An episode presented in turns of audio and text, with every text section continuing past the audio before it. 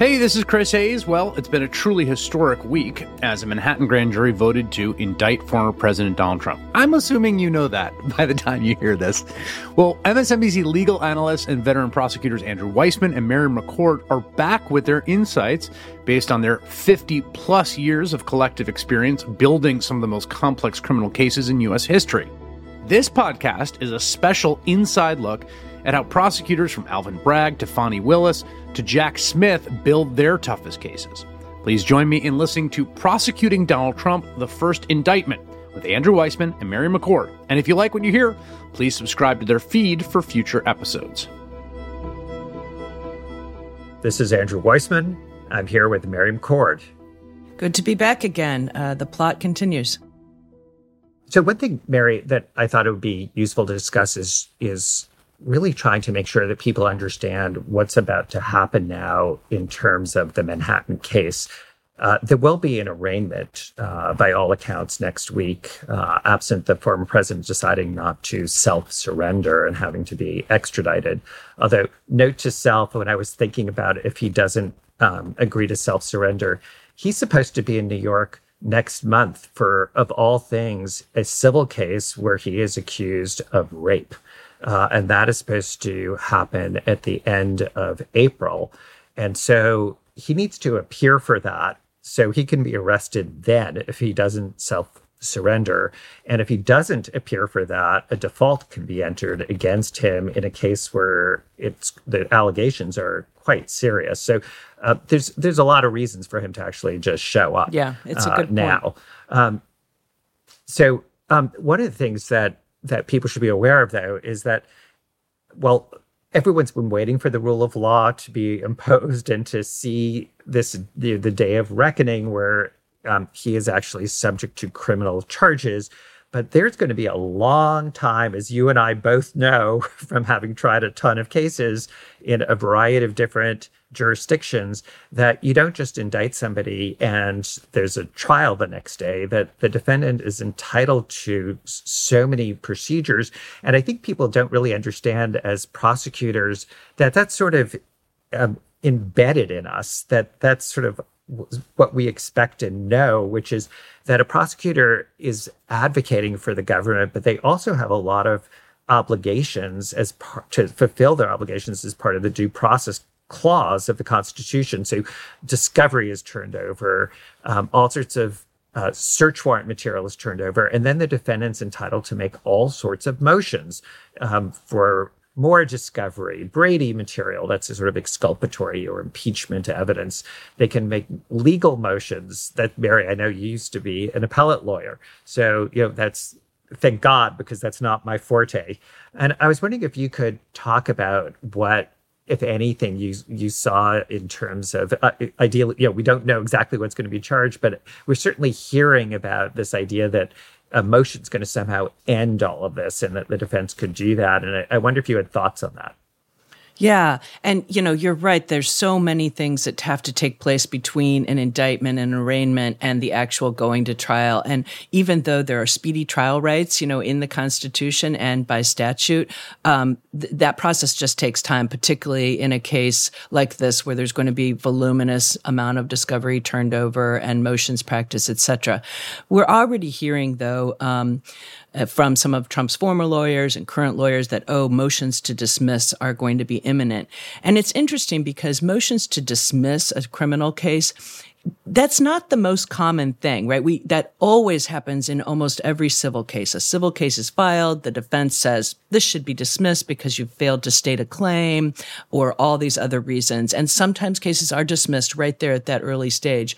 In a criminal case, it's very different because there aren't that many grounds where you could get an entire criminal case thrown out on legal grounds by a judge, because normally criminal cases are based on a factual scenario that's alleged in the indictment that violates laws, and the, the legal issues get resolved by a court in advance of a trial. But then during a trial, that's when a jury or a judge, if it's a bench trial, there is such a thing as a trial without a jury called a bench trial, That's when the factual issues get resolved. But here, you know, we're already hearing, you know, we've been hearing for some time that, oh, this prosecution is politically motivated. So I think one thing that the defense might try to do, and I think they'll be unsuccessful in doing this, is move to dismiss the entire indictment on grounds of vindictive prosecution, that this is uh, vindictive uh, against the president. But I'll say, you know, that's pretty unlikely to succeed. Vindictive prosecution isn't just about, is it politically motivated? And I would say, I think that that's, you know, that's an argument for a lot of talking heads on T V to talk about. But, you know, if Alvin Bragg has had a grand jury decide that there's enough facts uh, to support each element of the offense that is being charged beyond a reasonable doubt, then whether whether there's political motivation or not political motivation in many ways doesn't matter. There's sufficient evidence to prove a legal case and there's reason to bring it. But vindictive prosecution isn't just about political motivation.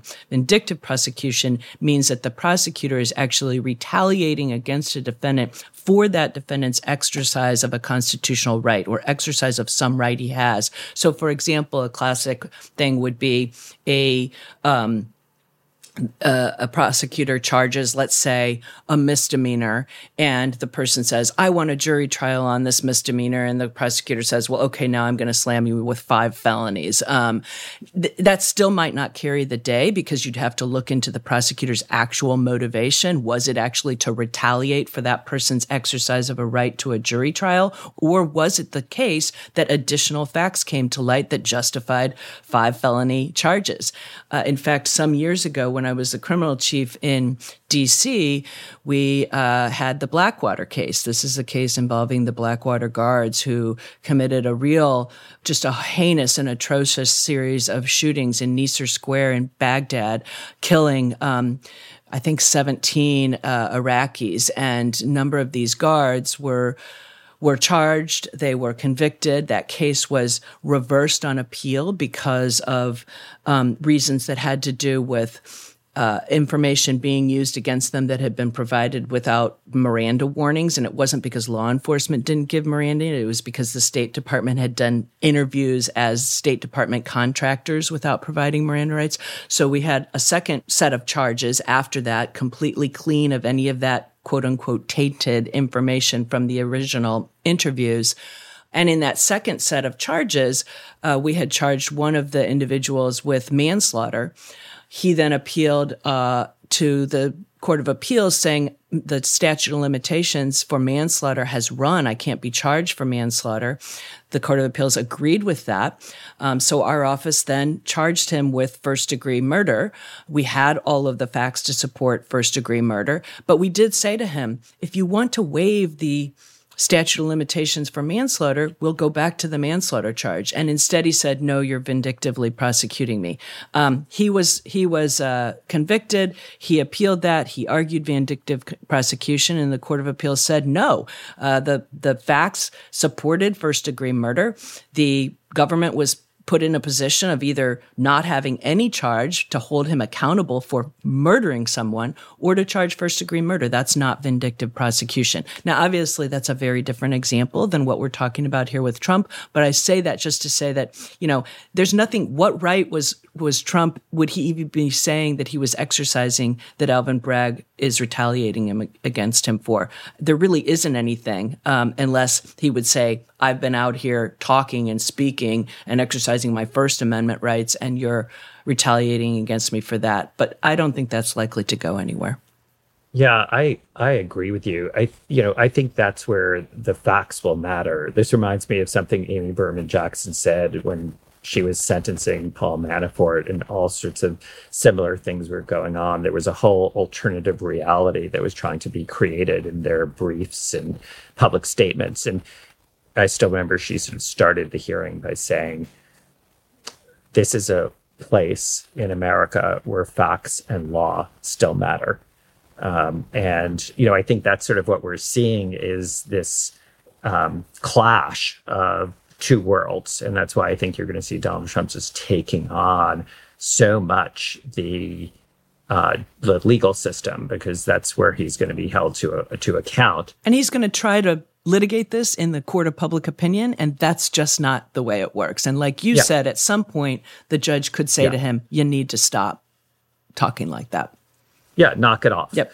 Um, and this is where, you know, remember Alvin Bragg, if you want to say it's, you know, selective, this is the D A who very famously took a huge political hit in the press by saying this case isn't ready. Yep. And having, you know, one of the prosecutors uh, very publicly resign.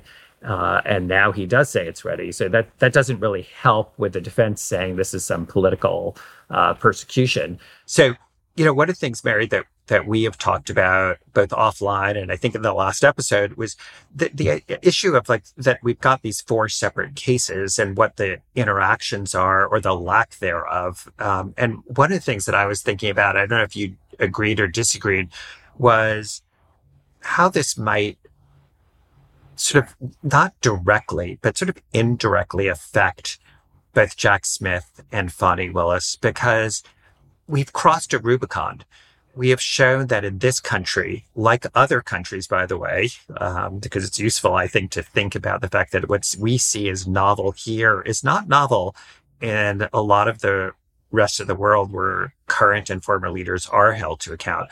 But I think it may make it easier for them to bring charges, not because there's a lower standard, but that they aren't going to be thinking that they have to meet a higher standard because they've seen that, you know what, this is what the rule of law requires. And that I don't know that they might say that to themselves, you know, intellectually, they might just say, no, no, no, I follow the facts and the law. But it's hard to think that it doesn't have that. I was trying to put myself in their shoes and what I might be thinking that once this is done, that extra burden. It reminds me of Um, you know, I, I've done public corruption cases involving police officers, and, you know, everybody knows when you charge a police officer, you have to have extra proof.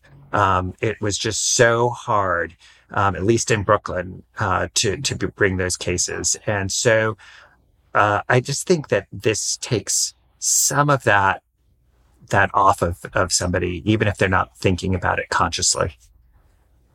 So that's so interesting. I think there's no doubt that this is something that, at least subconsciously, like you say, that Fani Willis and Jack Smith and, and their whole teams will be thinking about. Um, and I wonder also if it doesn't, if they don't feel maybe a little bit of more pressure to move quicker. Now, one could say, how does that work? Because we already have one case. But I think that, you know, I think they recognize that the cases they're investigating do kind of go more to the heart of the attacks on our democracy than this case. This is an important case. It's a substantial case. We haven't seen the indictment yet, but based on what we know, um, I don't think it's I don't think it's an unimportant case, but it is a little different than the others. And I think if I were them, I would actually be feeling a little bit of pressure to move more quickly to get that narrative out in front of the American public, um, to, to show that, look, the president will also be held accountable for the behavior that really sought to undermine the peaceful transition of power, um, at least with respect to the Fani Willis and the January sixth case. Mar-a-Lago in a different category, but also in a category of something really significant to sort of our um, our national security and how we as a country do protect our our secrets and what we expect of the president in his role as the chief executive and commander-in-chief to understand and follow the rules when it comes to classified evidence. So I also think that because that Mar-a-Lago case also has this obstructive element, which is obstructing a national security or criminal investigation. And as I don't know how you felt, but like when I was a prosecutor, that crime I thought was particularly important to vindicate because that's the heart and soul of how a case is done. Um, if you don't have any sort of deterrent value for people obstructing, it's just going to happen over and over again. And so you sort of took it sort of with extra, an extra dose of seriousness because you and your agents knew exactly how that uh, could play out. And I, by the way, I think that your point about speed, I was thinking about it as you were talking, and I was thinking that if I saw those attacks on Alvin Bragg and what he's going through, and I thought, I could make my case sooner and stand in solidarity with him and take some of that heat as well, I would feel like that's my obligation as part, as part of the, the job. Um, and not letting yeah. him sort of hold the whole bag um, unfairly. Um, so I totally agree with you. Yeah. But just to turn to Mar-a-Lago, which is, you know, there was a lot of news this week with uh, Mister Corcoran going into the grand jury. And, you know, that's a grand jury in the district where you practiced for many, many years. Mm-hmm. I think you may know Mister Corcoran just from your experience. And I was wondering what you thought of that and the import of that in terms of that particular case. Yeah. Um, no, I do know Evan Corcoran. We started in the U S Attorney's Office many, many years ago, uh, very close in time to each other and worked together for some years. And I've just known him sort of personally outside of outside of our work. Um, and I do think it's really significant any time that attorney-client privilege is, is pierced, like it was here, pierced for reasons of crime, fraud, exception. We still don't know for sure what Well, we don't know at all what he said in the grand jury. We won't know that for some time, but I think it's very significant to, it will be significant to the grand jurors to hear from him, uh, to have heard from him. I think the timing of what uh, his involvement in the case uh, is, given where he came in and to the obstruction charges that you were just talking about, Andrew, um, I think Evan Corcoran was in a position to probably offer some pretty significant evidence that either makes or breaks those charges. And I think that's why Jack Smith wanted his testimony so badly and why Jack Smith went to the chief judge to seek a court order uh, piercing the attorney-client privilege so that he could testify. And, um, you know, that's something, as you said, that obstruction is part of what then gets to the heart of the rule of law and accountability. And it does add a, a really s- separate element to any type of criminal investigation or any consideration by a grand jury of charges. More of Prosecuting Donald Trump, The First Indictment, in just a moment.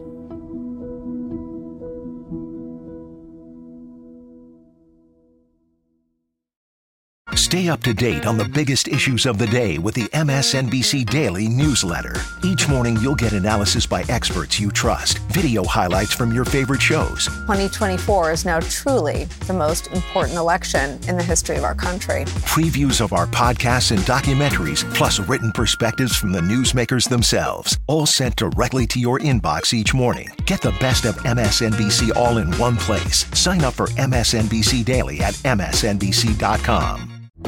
There comes a point when the right to vote requires a fight to vote. M S N B C Films presents Battleground Georgia, a story that explores the ugly history of voter suppression and how Georgia is leading the charge against it. Something has to change. The old South is being replaced by the new South. Battleground Georgia, part of the Turning Point documentary series, from executive producer Trevor Noah. Sunday, May nineteenth at nine p.m. Eastern on M S N B C.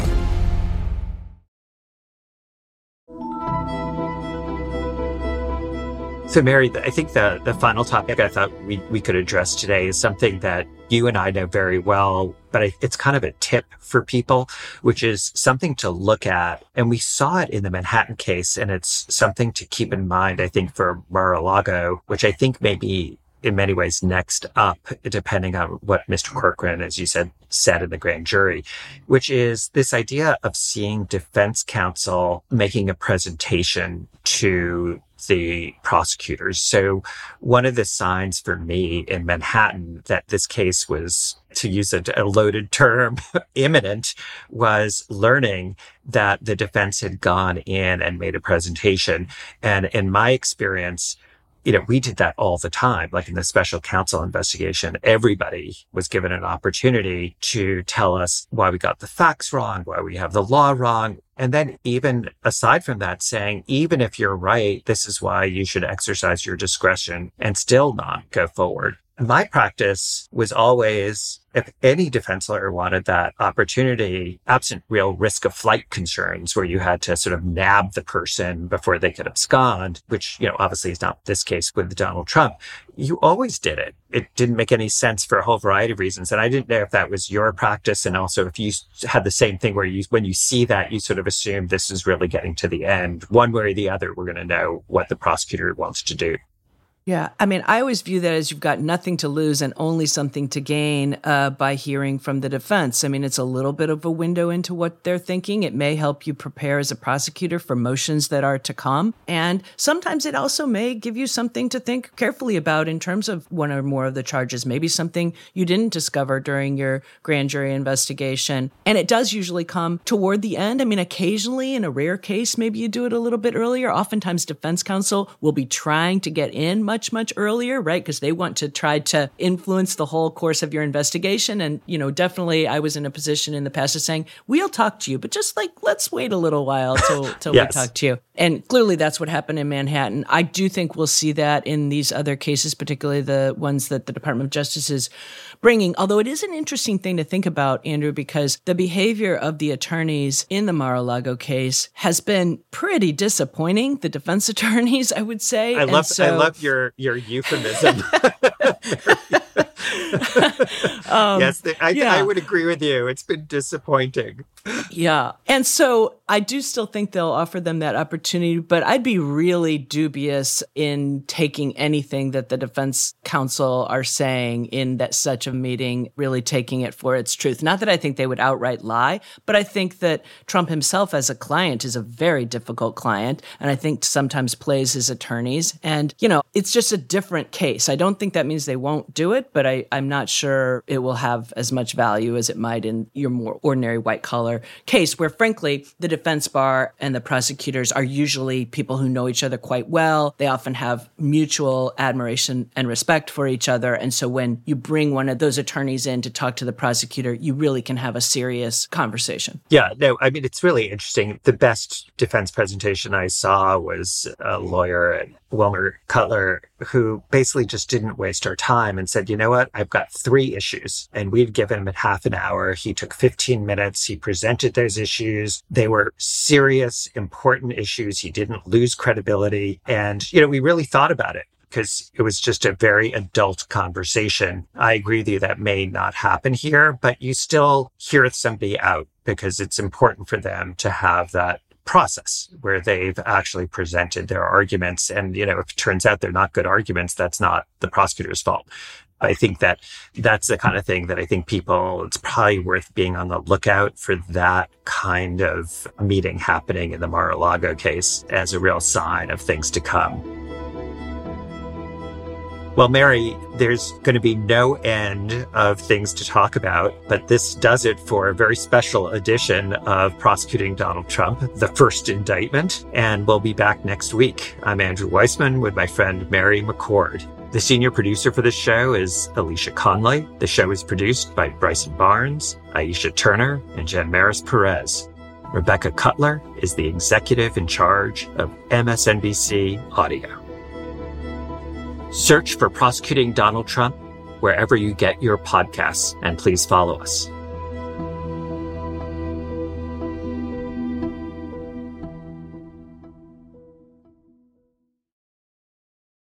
Hey everyone, it's Chris Hayes. This week on my podcast, Why Is This Happening? We're back with another installment of our special series with Pod twenty twenty-four, The Stakes. I'm talking to experts about both Joe Biden and Donald Trump's records on specific policy areas during their time as president. This week, a biggie. Abortion Everyday dot com founder Jess Valenti on the stakes of reproductive rights. Conservatives, Republicans would like us to believe that this is something that voters are sort of super polarized on, that we're evenly split down the middle. And that's just not true. Voters want abortion to be legal, even in red states, even in purple states. That's why we're seeing attacks on democracy. That's this week on Why Is This Happening? Search for Why Is This Happening wherever you're listening right now and follow.